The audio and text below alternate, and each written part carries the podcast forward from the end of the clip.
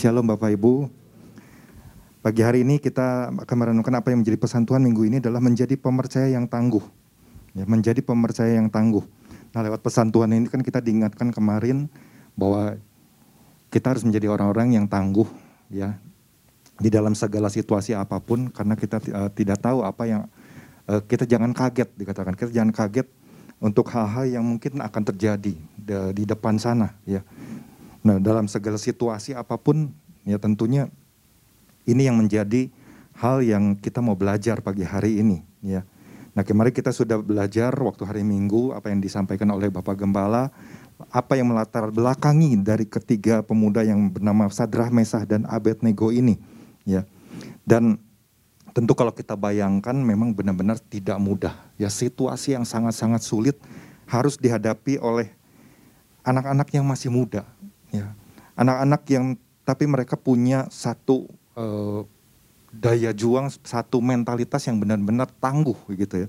Nah ini yang kita mau belajar nanti pagi hari ini ya. Nah saya membayangkan wah benar juga ya ternyata ini kalau kalau saya renungkan apa yang bisa saya uh, temukan adalah sikap ketegasan dan kelugasan dari ketiga anak muda ini ya. Nah, tentu apa yang bisa membuat mereka menjadi tegas dan lugas pasti ada dasar-dasarnya. Kenapa mereka bisa punya satu keputusan yang seperti itu? Bapak Ibu bisa bayangkan ini sebuah ketetapan, sebuah peraturan yang dikeluarkan dari sebuah kerajaan ya. Udah ada aturannya, udah ada uh, hukum yang akan diberlakukan. Tetapi apa yang diucapkan oleh uh, ketiga pemuda ini itu luar biasa. Kita buka aja dulu ya di Daniel pasal yang ketiga. Ini yang menjadi dasar firman Tuhannya. Di mana kemarin kita diingatkan untuk uh, melihat dari apa yang terjadi. Ya. Yang kita bayangkan pasti situasi yang benar-benar memang sangat-sangat sulit. ya Apalagi kan sebagai orang-orang yang ada di dalam pembuangan gitu ya. Siapa mereka gitu. Tapi ini yang luar biasa. Daniel pasal yang ketiga ayat yang ke-17. Jika Allah yang kami puja sanggup melepaskan kami, maka ia akan melepaskan kami dari perapian yang menyala-nyala itu dan dari dalam tanganmu ya Raja. Ini sebuah ucapan yang diucapkan oleh mereka di hadapan Raja. Ya. Tetapi seandainya tidak, hendaklah Tuanku mengetahui ya Raja, bahwa kami tidak akan memuja dewa Tuanku dan tidak akan menyembah patung emas yang Tuanku diri, dirikan itu. Ya. Sebuah prinsip yang dipegang oleh Sadra Mesa dan Abednego.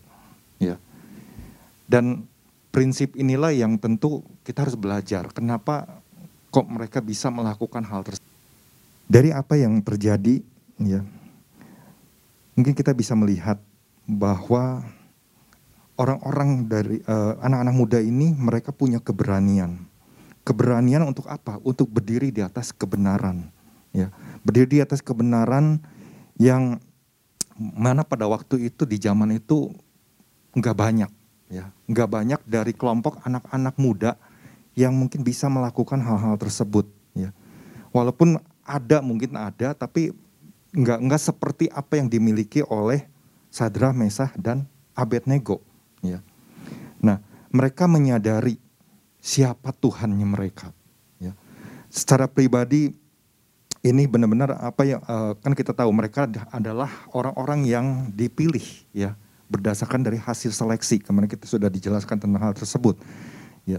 Namun kalau kita lihat ini kehidupan mereka inilah yang harus kita uh, ikuti ya, yang harus kita uh, belajar sesuatu ya. Karenanya uh, saya langsung saja masuk ke dalam uh, inti poinnya. Apa yang saya dapat nanti Bapak Ibu bisa baca kembali inti pesan Tuhannya ya. Dia bisa dengar kembali di YouTube ya. Dan apa yang Bapak Gembala sudah sampaikan bahwa kita harus memiliki kehidupan di atas rata-rata ya. Kehidupan yang berbeda dari orang-orang lain ya. Karena kita adalah anak-anak Tuhan nah apa yang saya saya dapatkan di sini adalah kita harus memiliki mentalitas ya mentalitas yang sehat dan kokoh. Baik itu secara jasmani ataupun secara rohani. Kenapa saya katakan bahwa kita harus punya mentalitas yang selalu sehat, ya, atau mentalitas yang kokoh secara jasmani atau secara rohani. Bapak Ibu, ini yang yang saya dapat perenungannya adalah begini. Kalau saya ambilnya dalam hal uh, bidang olahraga ya. Dalam olahraga salah satu faktor yang bisa menentukan kemenangan seseorang atau itu sebuah tim salah satunya adalah punya mentalitas yang tangguh, mentalitas yang kuat ya. Karena kalau mentalitas waktu bertanding itu mudah untuk goyah, mudah untuk menyerah ya. Atau sebelum bertanding udah kerasanya udah kalah duluan maka apa yang terjadi di di lapangan? Semua mungkin strategi permainan ke, eh, kepandaian kecerdasan ya atau hal-hal yang dimiliki itu bisa hilang dalam sekejap. Sepertinya mereka udah nggak tahu lagi harus bertindak apa ya? Ya bagaimana cara mengatasinya? Indonesia atau negara-negara Asia lah ya dikenal dengan salah satu olahraga yang apa ya yang ditakuti oleh dunia adalah bulu tangkis. Ya kita tahu di zaman-zaman seperti uh, zaman Rudi Hartono mungkin ya Bapak Ibu yang masih yang pernah apa hidup di, di usia-usia yang seperti saya dulu kita tahu mengenal yang namanya Rudi Hartono ya dan lain sebagainya. Dulu ya namanya orang Eropa kalau bertanding di Jakarta di Istora, Istora Senayan Jakarta mereka udah belum apa-apa tuh udah ada sesuatu yang membuat mental mereka itu down. Apa yang membuat mental mereka down? Pertama cuaca. Aduh cuaca di Jakarta panasnya luar biasa. Waktu bertanding itu mereka udah apa ya ibaratnya kan karena e, bulu tangkis itu kan cukup menguras stamina. Akhirnya mereka walaupun mempersiapkan secara fisik ya tapi cuaca yang panas itu mereka nggak tahan karena di negara mereka mungkin nggak pernah mengalami keadaan kondisi yang seperti yang di Jakarta. Belum lagi mungkin suara riuh gemuruh dari penonton. Ya. Nah itu yang terjadi. Ya. Jadi waktu mereka bertanding tuh kadang-kadang, waduh mereka benar-benar merasakan teror yang luar biasa. Ya. Sampai akhirnya mereka mengakui, aduh, wah kalau bertanding di Jakarta, khususnya di Indonesia katanya, itu udah berbeda sekali atmosfernya udah berbeda ya. Berbeda kalau mereka bertanding di di luar negeri atau di Eropa walaupun mungkin ya ibaratnya uh, apa ranking mereka mungkin masih di bawah para pebulu tangkis Asia ya. Nah tapi hari ini ya kalau Bapak Ibu mungkin ada yang mengikuti uh, seneng dengan nonton bulu tangkis. Hari ini salah satu ya andalan pebulu tangkis dari Eropa namanya Victor Exelsen dari Denmark. Itu menjadi sosok yang sangat sulit ditaklukkan oleh para pebulu tangkis dunia, termasuk Asia, termasuk Indonesia dan China, ya yang merupakan raksasa-raksasa. Jadi di mana pun dia bertanding, mau di Jakarta, mau di mana, dengan situasi, kondisi cuaca atau apa pun, sangat sulit dikalahkan. Sangat-sangat sulit dikalahkan. Saya melihat kenapa orang ini sangat sulit dikalahkan Salah satunya adalah punya mentalitas yang tangguh. Sebelum dia muncul menjadi orang yang yang sangat luar biasa dalam dua tahun terakhir ini, dia pernah mengalami yang namanya kegagalan, mengalami yang namanya kekalahan, ya, mental yang sangat mudah untuk uh, apa uh, jatuh gitu ya, atau mungkin emosi yang sulit dikendalikan dan lain sebagainya. Nah ternyata mentalitas ini adalah salah satu faktor ya faktor penentu untuk mencapai sesuatu dan inilah yang dimiliki oleh Sadrah, Mesah dan Abednego. Kenapa saya katakan harus sehat? Ya, ya tidak lepas dari apa yang mereka konsumsi. Ya makanan yang mereka konsumsi lebih banyak memang tentang sayur-sayuran, tapi kita jangan memaknainya mungkin oh karena makanan uh, sehari-hari betul mereka menggun, mem, apa, mengkonsumsi makanan-makanan yang sehat seperti itu dan tentu kita juga belajar kita pernah belajar waktu di sekolah kita belajar tentang empat sehat lima sempurna artinya ada protein ada lemak karbohidrat yang cukup nah itu yang harus kita konsumsi supaya tubuh kita ini sehat. Salah satunya. Karena kalau tubuh ini enggak sehat, kadang-kadang kan cara berpikir kita juga jadi mandek. Ya. Tubuh ini mungkin merasakan sakit, kadang, -kadang kita nggak bisa untuk bertindak secara lebih leluasa. Ya. Karena banyak gangguan. Tetapi yang lebih utama adalah ketika faktor sehatnya ini adalah yang berkaitan dengan hal rohani. Ya. Kalau secara rohani jiwa kita, ya, spirit kita itu sehat, maka keputusan-keputusan yang diambil itu pasti akan berbeda. Waktu kita menghadapi situasi yang sangat sulit seperti apa yang dialami oleh Sadra Mesa dan Abednego ini, sangat-sangat tidak mudah. Saya yakin itu sangat-sangat sulit. Ya. Ibaratnya tiga anak muda ini udah diperhatikan dengan kamu mau mati atau mau hidup gitu. Ya.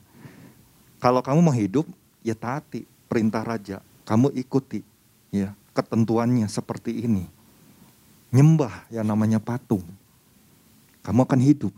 Tapi kalau kamu mau cari mati, ya terserah. Ibaratnya gitu. Nah, kalau pikiran mereka secara manusia, ya, secara uh, secara manusia tuh, aduh, ini kan sesuatu yang sangat-sangat sulit sekali untuk diputuskan. Kita pengennya hidup, ya. Kita ingin menikmati, ya, apa yang mungkin ada di hadapan. Tetapi ini yang luar biasa sebetulnya, ya. Yang luar biasa yang dimiliki oleh tiga anak muda ini, termasuk Daniel tentunya. Ya. Dan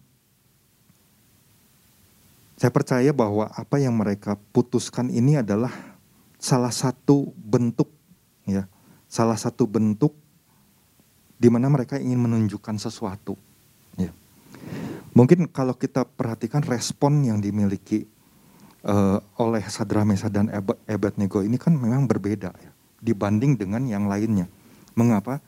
Karena pada waktu itu kan berkumpul ya. Kalau Bapak Ibu baca ini yang berkumpul itu kan orang-orang penting ya di dalam sebuah kerajaan itu. Ya ketika pengumuman itu keluar dan yang berkumpul itu kan kalau dilihat di ayat yang ke-27 para wakil raja, para penguasa, para bupati, ya para menteri raja datang berkumpul. Artinya kan wah yang hadir itu orang-orang penting. Sedangkan tiga anak muda ini orang Yahudi, mungkin boleh dikatakan siapa lu sih? Ya. Punya punya wawasan seperti apa sih? Ya mereka ini kan orang-orang yang hadir itu kan orang-orang yang pastinya punya kecerdasan, kepandaian, pengetahuan, ya. Mungkin punya apa? Uh, gelar kebangsawanan yang sangat dihormati ya di zaman-zaman yang namanya kerajaan seperti itu. Ya, cara hidupnya juga kan kurang lebih pasti berbeda dengan dengan yang lain. Ya. Yang benar-benar sangat diperhatikan. Tapi buat tiga anak muda ini mereka nggak peduli.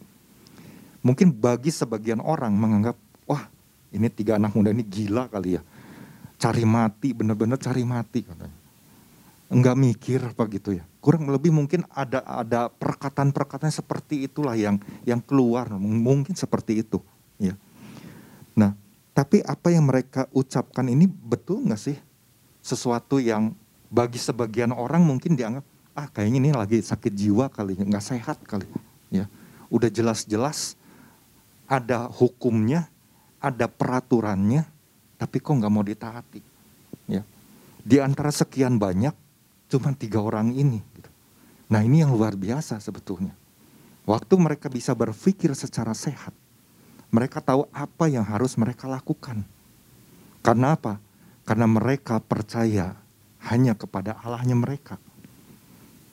Yaitu Allah Bapa di surga. Dan mereka menghidupi yang namanya prinsip kebenaran dari kerajaan surga. Yang, di, yang tentunya kan enggak terjadi dalam waktu satu hari satu malam. Tapi mereka hidupi itu karena apa? Karena mereka menjalani kehidupan dari sejak usia dini mereka diajarkan nilai-nilai kebenaran, mereka diajarkan dididik oleh orang tua sedemikian rupa. Mereka diajar untuk bagaimana bisa membedakan mana yang baik, mana yang tidak baik, mana yang berkenan dan yang tidak berkenan. Ini yang luar biasa. Akhirnya mereka ketika mereka bisa melihat ini benar apa salah, mereka bisa ambil keputusan. Dan keputusan yang ambil itu tidak dengan ibaratnya waktu mereka di, dihadapkan dengan ancaman seperti itu mereka seolah-olah berkata gimana nih kita? Apa yang harus kita ambil?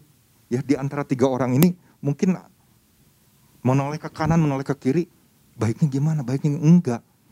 Tapi mereka berkata seperti apa yang dikatakan di ayat yang ke-17 18 ini jika Allah yang kami puja sanggup melepaskan kami maka ia akan melepaskan kami itu enggak pernah ada keraguan-raguan apa pun terucap dari kata-kata mereka. Ini luar biasa. Ya. Jadi mungkin bagi sebagian orang dianggap nggak sehat. Tapi kalau orang yang pikirannya sehat, apa yang mereka ucapkan justru sebaliknya. Ini perkataan yang sehat, ini perkataan yang benar. Ini perkataan yang setidaknya pada waktu itu yang saya renungkan sebetulnya tiga anak muda ini lagi mencoba untuk mencelikan mata orang-orang yang mungkin pada waktu itu buta. Buta dengan yang namanya kekuasaan, jabatan, kedudukan, harta. Buta mungkin dengan motivasi-motivasi yang lain untuk kepentingan diri sendiri. Ya. Untuk hidup yang nyaman. Tapi buat Sadra, Mesa, dan Abednego, mendapat ancaman seperti itu nggak jadi masalah tuh. Kalau mereka berkata, ya kalau kita harus mati, nggak ditolong sama Tuhan pun ya nggak apa-apa. Wah itu perkataan yang benar-benar luar biasa. Ya. Dan itu adalah prinsip hidup yang dipegang oleh Sadra, Mesa, dan Abednego. Ya. Itu mereka hidupi di dalam hari-hari mereka yang mereka jalani. Apalagi kan ini perkataan dari seorang raja. Ya. Raja yang memberi kesempatan kembali kepada mereka Bayangkan Bapak Ibu kalau kita ya mungkin di negara ini di Indonesia aja. Misalnya presiden kita mengeluarkan aturan A dan kita semua warga negara harus mentaatinya. Tetapi ketika kita merenungkan, wah ini hukuman apa maksudnya peraturan ini nggak nggak nggak tepat nih, nggak sesuai dengan kebenaran firman Tuhan, nggak sesuai dengan prinsip-prinsip kerajaan Allah. Tapi hukumnya undang-undangnya sudah keluar, udah ada kita kemudian melihat tidak mentaatinya. Kadang-kadang mungkin orang berpikir nanti dulu deh, ya. Ya udah kita ikuti aja, kita taati aja. Mungkin ada orang yang seperti itu. Ya. Tapi buat tiga anak muda ini ini enggak enggak seperti itu. Ini berbeda sekali, ya.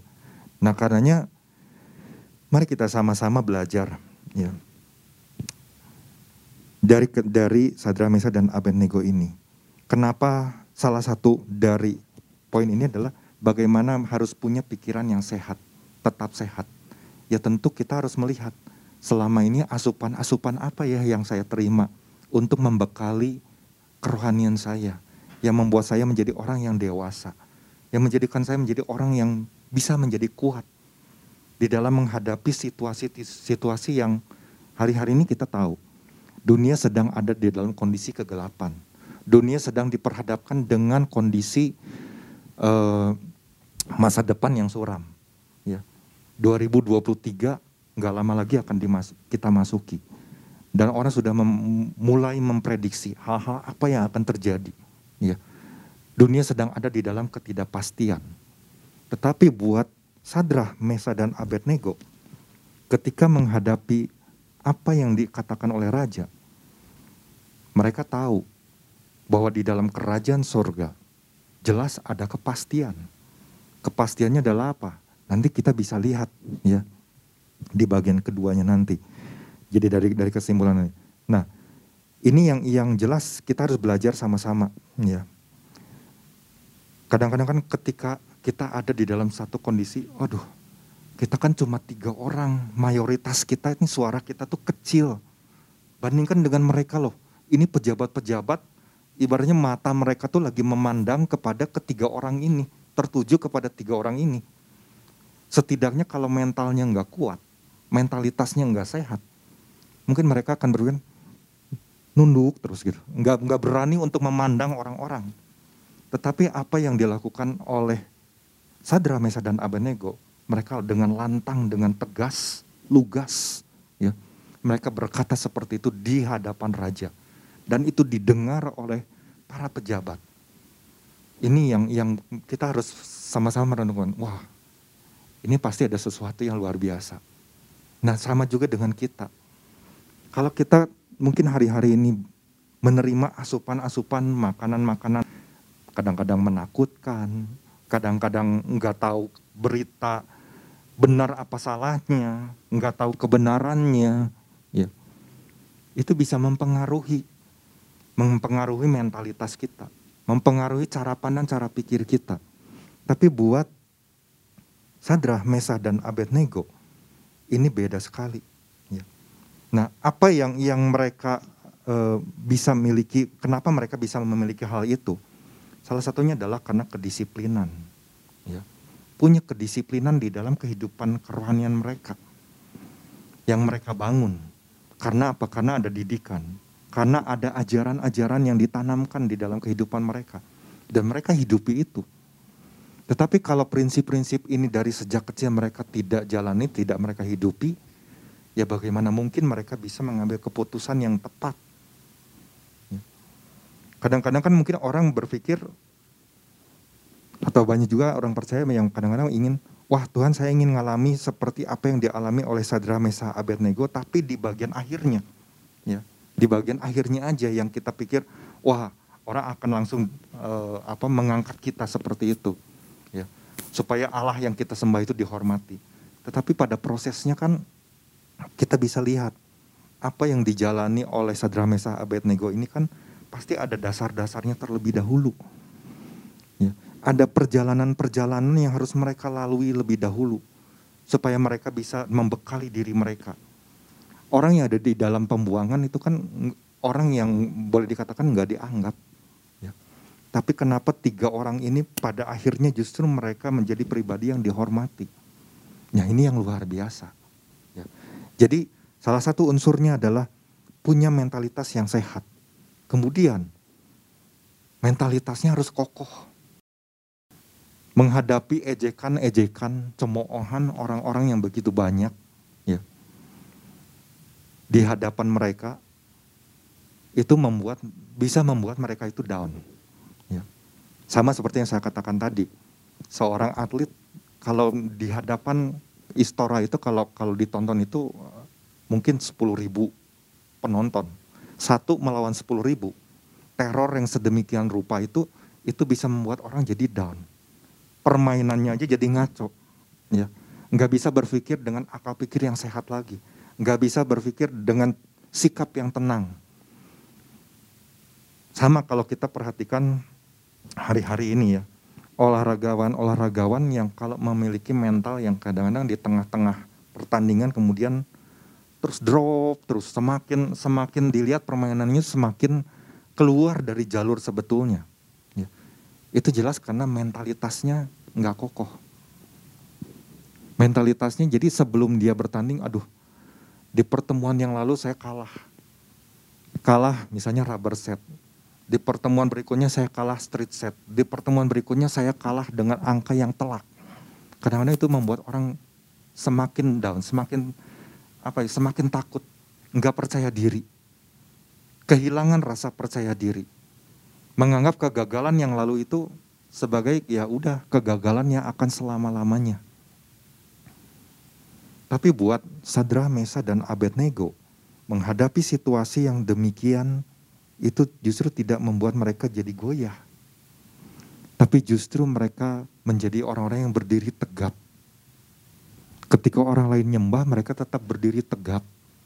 Dan mereka berkata, maaf Tuanku Raja. Ya, apa pun mungkin ibaratnya keputusan yang Tuhan Raja sudah tetapkan kami tidak akan menyembah.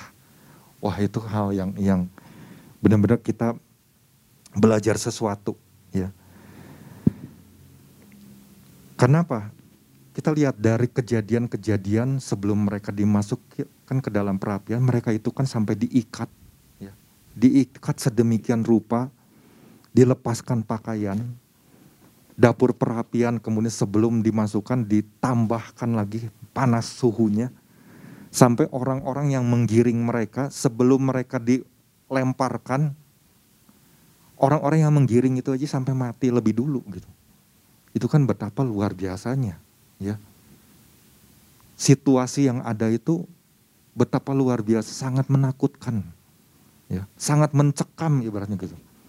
Tapi tiga orang ini justru membuat orang-orang yang ada di sana di dalam istana itu menjadi geger dengan tindakan mereka. Karena apa? Karena mereka punya mentalitas yang kuat, yang kokoh. Ini yang mereka pertahankan. Prinsip inilah yang mereka tunjukkan kepada banyak orang. Yang ibaratnya menjungkir balikan keadaan yang sesungguhnya pada waktu itu sedang terjadi. Mungkin ke, apa ya kegalauan, kericuhan, atau mungkin ya perdebatan-perdebatan dan lain sebagainya pada waktu itu tuh wah begitu ramai. Ya. Tetapi buat tiga anak muda ini mereka tetap bisa berdiri dengan kokoh. Ya. Dan ini yang perlu kita belajar Kadang-kadang kan mungkin di dalam situasi-situasi tertentu kita begitu mudah terdistract, ter, begitu mudah untuk terbawa arus sebagai orang-orang percaya. Ya. ya puji Tuhan kalau misalnya kita sebagai orang percaya di tempat ini kita setiap hari mendapatkan kebenaran firman Tuhan, mendapatkan pesan Tuhan setiap minggu. Tetapi apakah sering kali kita diingatkan apakah kita menghidupi pesan Tuhan itu setiap harinya? Apakah kita melakukannya dengan ketaatan, dengan ketekunan, dengan kedisiplinan? Jadi sangat-sangat beda, ya. Mereka tidak menjadi gentar, mereka tidak jadi gemetar dengan situasi yang ada. Padahal kalau kita renungkan, ini nggak mudah. Dapur perapian mungkin begitu didekati aja panasnya aja udah terasa gitu ya. Tapi buat mereka, mereka tetap tenang. Dan ini yang perlu kita belajar. Ya. Sebagai orang percaya, kita sudah diingatkan, kita nggak tahu apa yang akan terjadi di hari-hari ke depan. Tantangan seperti apa yang kadang-kadang bisa saja membuat orang percaya menjadi kaget. Ah, kenapa sampai terjadi seperti ini? Tapi kita sudah diingatkan pesan Tuhan ini, Tuhan sudah mengingatkan kita jauh-jauh hari. Artinya ada hal yang harus kita persiapkan dari saat sekarang. Ya. Ada hal yang harus terus kita bangun. Sama seperti apa yang dilakukan oleh Sadra Mesa dan Abednego. Mereka terus membangun kehidupan mereka hari lepas hari. Nilai-nilai hal-hal yang baik mereka serap, mereka pilih sedemikian rupa. Mereka seleksi lagi sedemikian rupa untuk membekali hidup mereka. Dan itulah yang akhirnya membuat mereka menjadi kuat. Kenapa? Karena mereka sadar mereka adalah representatif dari kerajaan sorga. Ketika mereka menyadari posisi mereka, saya ini adalah umat pilihan Tuhan. Saya ini adalah umat kesayangan Tuhan. Saya ini adalah umat kepunyaan Tuhan. Berarti yang harus saya tunjukkan adalah cara hidup kerajaan sorga. Apa pun yang mungkin dunia hari-hari ini sedang coba tawarkan saya lebih tetap berpegang kepada kerajaan surga. Kurang lebih mungkin seperti itulah prinsip yang dipegang oleh Sadra Mesa dan Abednego. Dan itu yang mereka yakini, itu yang mereka hidupi. Bahwa ketika mereka berpegang kepada kebenaran firman Tuhan, maka saya, uh, surga pasti akan campur tangan. Surga pasti akan menopang. Surga pasti akan mengintervensi perkara mereka. Itulah yang menjadi kenyataan buat mereka. Dan apa yang mereka lakukan? Sebetulnya mereka sedang mencelikkan mata orang-orang yang buta ini. Ini loh Allah yang sebenarnya, Allah yang seharusnya kamu sembah, bukan patung. Ya. Walaupun mereka nggak punya hak untuk itu, karena kan mungkin banyak orang juga yang misalnya percaya dengan penyembahan-penyembahan berhala seperti itu. Tapi setidaknya, apa yang ditunjukkan oleh Sadra Mesa dan Abednego mungkin lebih diutama kepada bangsa Yahudinya sendiri yang ada di dalam pembuangan. Ini loh prinsip yang harus kita terus pertahankan. Ya, sekalipun kita ada di dalam pembuangan di negara yang asing ini, di kerajaan Babel ini dengan segala peraturan, tapi jangan lupakan Tuhan. Kurang lebih itu yang mungkin mereka hendak ingatkan kepada bangsa mereka sendiri. Dan tentunya pasti akan membuat orang-orang yang ada di sana akhirnya kan tercelik matanya kalau Bapak Ibu baca kan di ayat-ayat akhir, ya, bagaimana raja aja sampai terkaget-kaget. Dan apa yang raja uh, raja lihat kalau di dalam terjemahan lainnya dikatakan dari tiga orang yang masuk kok ada satu ya. Terlihat seperti anak Allah, son of God. Ya, di dalam terjemahan bahasa Inggrisnya. Terjemahan lainnya katakan like God. Jadi seperti Allah. Dari mana perkataan itu bisa muncul dari seorang raja? Ya. Kalau bukan surga yang mengintervensi. Ya. Ini yang yang luar biasa. Ya. Karenanya pagi hari ini, ya mari Bapak Ibu, kita sebagai orang-orang percaya, kita diingatkan, kita jangan mudah menjadi pribadi yang menyerah. Apa yang bisa saya bagikan pagi hari ini, biarlah boleh terus memperlengkapi Bapak Ibu semuanya. Tuhan Yesus memberkati.